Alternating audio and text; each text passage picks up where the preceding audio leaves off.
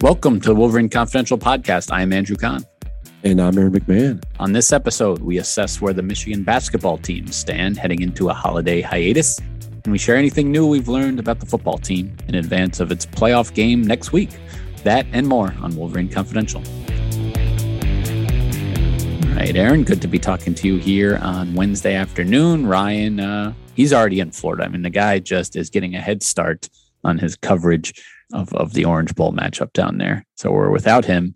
We've got a lot to a lot to talk about here. You know, we're going to start really with basketball, but let's tie it in with something that you know you learned at, at football availability last night, which is that the entire football team is getting their their booster shots for COVID today. Is that right? Yeah, that's what Andrew Stueber told us uh, Tuesday night. You know, the, the question was posed, and, and, rightfully so, given the the outbreak in professional sports and college basketball, as we saw the other day with Michigan. Yep. Cancellations are happening nonstop. Guys are getting the virus, testing positive, and it's it's wreaking havoc on games. So the question was obviously posed. You know, the the possibility of COVID and everything else in college football. And, but Stueber did say, yeah, that they have a full team booster shot clinic, I guess you could call it, was scheduled for today, Wednesday, as we record this. It sounded like he said he already had his, and I'm sure there are other players on the team that do as well. But you know, it was it was I think inevitable to happen. Mich- University of Michigan came out I think last week saying they were going to uh, you know mandate all employees and students to be fully vaccinated, and, mm-hmm. and that includes a booster shot. So it was it's on the docket. Whether that is enough remains to be seen because we're already starting to see cancellations happen in, happening in college football. Yeah, I saw. You know, just before we we got on this call, the Gator Bowl. It looks like maybe Texas A and M is is out. Then yeah, that game won't will, probably won't be played unless another bowl uh, has a problem, and now you got two teams looking looking for a game. But I started with that because yes, as as you said, Michigan men's basketball team was supposed to play a game on Tuesday last night, and it didn't happen because Purdue Fort Wayne has issues the women's team supposed to play tomorrow night, and we've known now for for several days that that game wasn't happening because Eastern Michigan presumably has COVID issues. They've canceled three games. They didn't say in their press release why, but I mean, got to imagine that's what it is. And this booster should should help with that. I mean, that's the bottom line. It should limit the number of people that are positive, and then and then these you know protocols that then take people out of play because of contact tracing and say what you want about they shouldn't be testing healthy people or let the asymptomatic people play or whatever like they're at least in michigan they're not testing healthy people. Like if you show symptoms and then you get a test and you're positive yeah you're out. And then any unvaccinated person you were in contact with is out. Not necessarily a vaccinated person like that's not what the cdc is saying right now. But some of these teams if they're unvaccinated or you know then they're out or there's a or the, or they haven't gotten the booster yet and therefore they're more susceptible to get it and they do get it and they're out. Like that that's really where the problems are. So i mean right now 34 programs in division 1 men's college basketball like on pause uh, according to you know one national reporter. 23 cancellations i counted you know yesterday alone. So it's like it's not in a good place. So like here here we are again. We kind of thought this was last year's thing but it's crept up again this year. And you know for the for on the men's side it means, you know, no game between last Saturday, the 18th, and now next Thursday, the 30th at UCF, which is, you know, it's a long break to not be playing. Really long time. I'm cu- really curious to see how they kind of bounce back and, and come out of that. But yeah, I mean, the virus thing isn't going away. You know, right. Texas, as you mentioned, Texas A&M has bowed out of Gator Bowl. They're looking for an opponent. I would not be surprised if you see other bowls here in the next few days have have issues. You know, mm-hmm. whether it's a team trying to field uh, find an opponent for a team that has to bow out, and there are reports coming out as we as we record this right now that the college football playoff has now extended or offered the option to the four teams in the playoff, including Michigan, to arrive 48 hours before the game and then they're moving all media interviews virtual. So mm. uh, it, things are changing quickly. I would not be surprised if you see other games impacted as the week goes on, because really college football was only you know we've seen you mentioned the basketball cancellations, but college football has really been the only one that hasn't been impacted yet. Partially because there hasn't really been many games played in the last couple of weeks. Teams have been off exactly. practicing with themselves. I mean, they've been you know isolated with you know on campuses basically by themselves. And it's funny because we asked Andrew Stueber yesterday about it, and he said we we feel fine because campus is basically empty. You know, kids have mm-hmm. gone home, the semester is over, and it's just us. But that changes once you get down to a bowl site especially a, a, in the state of Florida, which is relatively open and there aren't a ton of mandates and requirements. Right? That's where things could get, you know, go south quickly. Now, this one bowl game, you know, you speak about Texas A&M is out. Wake Forest can just, yeah, they can take the trophy if they want, whatever. It's a no contest. Like that's not going to happen for these playoff games, is it? I mean, if Michigan or Georgia was were to have an issue, I would think they'd do everything they can to still play that game, push it back, you know, do whatever it takes. I don't think they're just going to say no contest. All right, on to the championship. No, that's not my understanding. Although they haven't really exactly spelled out any contingency plans for the CFP, but I have to think they're going to do everything they can to play these games. I mean, these are four of the most deserving teams. They were the ones that were selected. I think the games are going to be played regardless. Well, it's just a matter of when. So we'll see. I'm really curious to see what, what where the dominoes fall from here. What other games get impacted? You know, there are reports that came out. I think today that Alabama had a couple of coaches that have tested positive we'll see if that you know makes a difference with the, mm-hmm. their team. And there have been you know reports of Georgia too. Several guys have tested positive, including backup quarterback, you know JT Daniels, a guy we've talked about a ton. You know we we wondered if he was going to play or whatever the case may be, but yeah. they have a COVID issue on the Georgia side. So Michigan, uh, as of right now, as of Tuesday evening, had not been impacted. Stueber said that you know that he wasn't aware of any players that had mispracticed, have mispracticed the last couple of weeks due to COVID. So they seem okay, but you know, as we've seen, that can change in a matter of 24 to 48 hours. All right. Well, no one wants to just hear us talk about this darn virus for 20 minutes. So let's try to segue, I guess. Like I said, Michigan basketball didn't play Tuesday, but they played Saturday, smacked up Southern Utah 87 to 50. This game was was not close from the start, and, and Michigan just kept building on its lead for the 37 point win four straight double double for Hunter Dickinson, who made you know 11 of his 15 shots, and and DeVante' Jones, 13 points all in the first half, made all three of his three pointers. You know the defense dared him to shoot, he did, and and he made it, which is huge. Um, and then you had you know two young guards come off the bench, Kobe Bufkin, Zeb Jackson, career high in, in minutes for Bufkin and points as well with 11, and career high points for Jackson as well, eight over 14 minutes. So it was a team effort and a good game against a team that, you know, is not, this is not an NCAA tournament type team, Southern Utah, but they presented some challenges for Michigan because they were good at things that Michigan wasn't necessarily good at. They, they crash the offensive glass. They get out in transition and they're good one on one offensive players for the most part.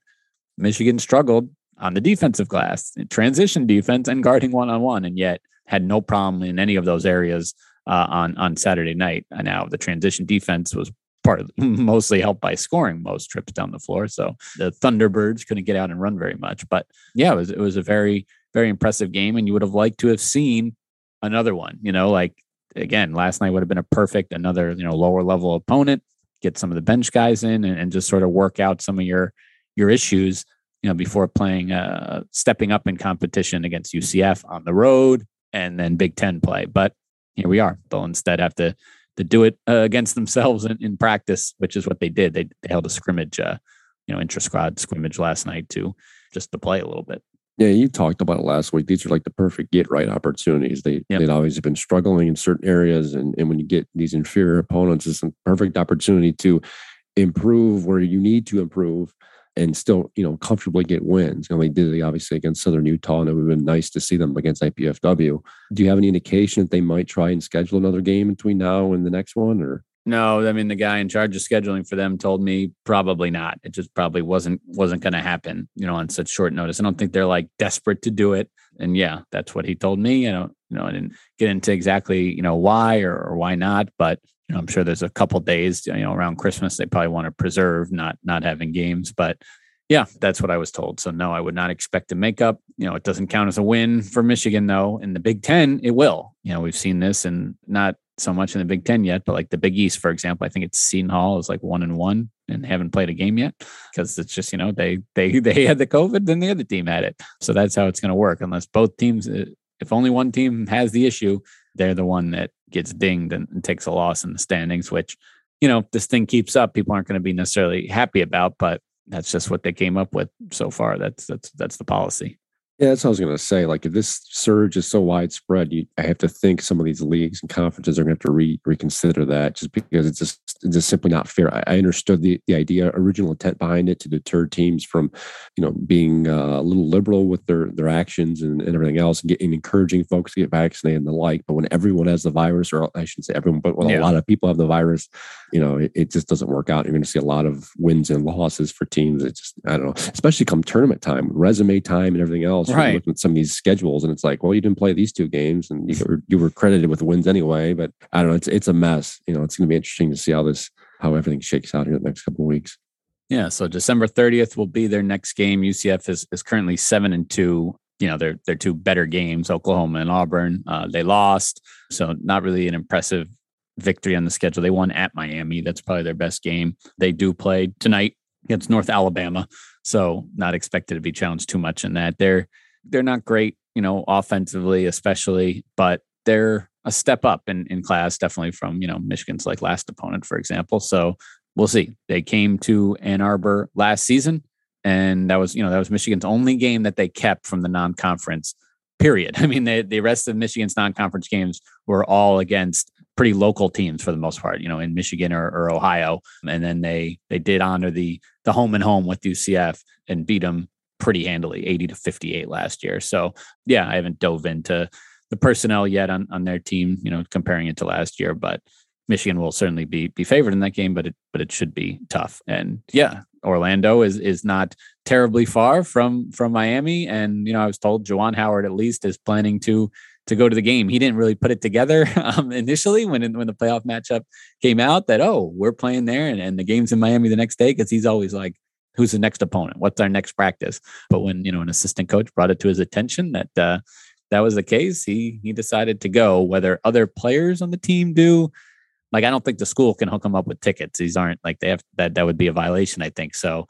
It might be tough. Hunter Dickinson expressed that he wants to go so much so that he'd suit up even for Harbaugh's team if if he wanted a seven foot one tight end. But yeah, I wouldn't expect the whole team to be there, but I think I think Juwan will be. That's when a uh, NIL company has to jump in and offer a hundred uh, pair of tickets to uh, cut a commercial or something for them. Yeah, right? exactly. that would be nice for them, I'm sure. Uh, so we'll see. Then the, the women's side, um, you know, since we last talked, they scored the biggest win in program history. They'd never beat a top five team before until Sunday when they went to Connecticut, Mohegan Sun Casino, and beat number five Baylor 74 58 in overtime the last game between them went to overtime when Michigan's you know season ended in the Sweet 16, and they went to overtime again without Naz Hillmon, who fouled out late in the fourth quarter. They still won. Leigha Brown kind of took over offensively. They hit some big shots down the stretch. Maddie Nolan had a big three in overtime. Laila Phelia, the freshman, hit a couple of big threes earlier. Michigan was actually up 10 in the third quarter in this game, but it was close throughout the the fourth quarter. And it was just, I mean, just a huge, huge win for this Michigan program that then gets rewarded with a number nine ranking in the AP poll. First time ever they cracked the top 10. So a lot of firsts here in these last couple years for the women. Yeah, they've been incredible. I wasn't able to watch any of the game the other night, but like, you know, I, I did see the highlights afterwards and then just the ramifications of a win like that you know, especially after the run last year, a couple years ago. Like they clearly have momentum in that program, and it's cool to see. And it's just another example. I mean, Michigan athletics is they've been killing it the last couple years, and eh, you know, across the board, sports wise, it's it's been pretty impressive. And Warde Manuel deserves pats on the back for, for the job he's done. Yeah, for them, like I said, their game tonight that was supposed to happen is canceled. So their next one will be December 31st at noon at home. It's their Maize Out, you know, Crash Crisler. They usually have a great crowd for those games. It's usually against Ohio State or Michigan State. This one is against Ohio State. Again, it's at noon, so it would not interfere with your Michigan football watching plans that night. That's a big one. I mean, Ohio State is ranked. I think they're 24. And yeah, it's, you know, Michigan's already 2 0 in the Big Ten. The bigger test will be Maryland, Indiana, Iowa. Those are the other teams that are that are ranked pretty high up there. But again, Ohio State is is a very capable team, and that's the next step for this women's program is to win a Big Ten title because rarely do they finish even in the top three. You know, I think they were fourth or fifth last year. You know, when they they went a long way in the in the NCAA tournament, but still doing you know doing well and, and hanging a Big Ten banner is is something this program just hasn't done before. So we'll see. That's the that's the next step. And I did look up hockey, even though we don't have Ryan Zuke on the pod. Well, guess what? There's nothing to talk about. They didn't play since uh, that that split against Ohio State weeks ago. Their next game is December 29th against Michigan Tech. and then they play the 30th against Western Michigan, which I guess that is, I know it is the the GLI, the Great Lakes Invitational, which is actually being played here in Ann Arbor this year, as opposed to in Detroit, as it's often been in the past. So yeah, that's the hockey update is that there's no update. But let's get back to football a little bit. I guess what else did you learn yesterday or really since we last spoke in advance of this Michigan Georgia matchup? Well, we we did get some new, I guess you can call it breaking news development, whatever you want to call it yesterday. I did report on mlive.com. Michigan has hired a new uh, recruiting lead, recruiting coordinator, whatever you want to call it. Yep. Uh, Albert Karschnia, I mentioned his name on the podcast a couple of weeks back. I think I even hearing you did rumblings, and other people had obviously reported that the Michigan was targeting him. He had been uh, Central Michigan's director of player personnel the last five years, over there, essentially the head of the recruiting department did a good job. I heard about his name, gosh, going back to a year or so. His job recruiting the state of Michigan guys around the Detroit area. Um, if you go back and look at CMU's recruiting classes, they have gotten better since he's been there. They've been really good since Jim McElwain took over as head coach a couple of years ago. Um, they were second in the MAC this year. They were a top 80 recruiting class. So he has in-state ties. He is a University of Michigan graduate. Uh, went to Orchard Lake St. Mary's High School, preparatory school. So he's got ties to state of Michigan. He's a hard worker. Folks may remember him when he, he actually wrote a letter to Jim Harbaugh uh, back in 2016. He, he had been on Harbaugh's recruiting staff from 2015 to 2017. And he wrote this letter basically thanking Jim for taking a chance on him and his love of Michigan and wanting to be here. Jim ended up tweeting it out and it went kind of viral on social media. So some folks may remember it. But he, he is back. He's, by all accounts, is going to have some type of lead in the recruiting department. There have been reports, and it's possible. There's been talk that Michigan may may make an additional hire to help supplement him, but he is certainly on board. He is on staff. It was confirmed to me uh, last night. Michigan has not announced it just yet, but I expect it to come in the next couple of days. Yes, Aaron McMahon of M Live breaking that story. And yeah, first first kind of mentioned the possibility here on the Wolverine Confidential podcast. It's rare that I get to do this, which is like tease an episode that I already know is good, uh, because usually it's record, post, you know, record, edit, post. But we actually already did speak to Mike Griffith of the Atlanta Journal Constitution's DawgNation, Georgia beat writer the last few years, and we'll be posting that Friday morning. So yeah, look out for that because it's really good. I mean, Mike, former MLive staffer, we could have talked to him for for hours, to be honest. Um, just jam packed with information about about the matchup. And I mean, I'll say I kind of came out of it feeling a little more, uh, I guess, I don't know if optimistic is the right word, but you know, liking Michigan's chances to win that game, maybe even a little more than I did. He seemed to, you know, he seemed to think that the, the biggest thing to take away was how kind of the mindset of Georgia that they're maybe having a little trouble putting that Alabama loss behind them as opposed to Michigan, which comes in, you know, on the highest of highs. Yeah, he did a good job of kind of paving a path for the, a potential Michigan win. I mean, he, mm-hmm. he basically laid it out saying, hey, this is how Michigan goes into this game and beats Georgia. You could look to the SEC title game for, as a certainly a, a, nice baseline for that. But I, I, think I came away thinking, yeah, Georgia is not invincible. Their defense has been fantastic.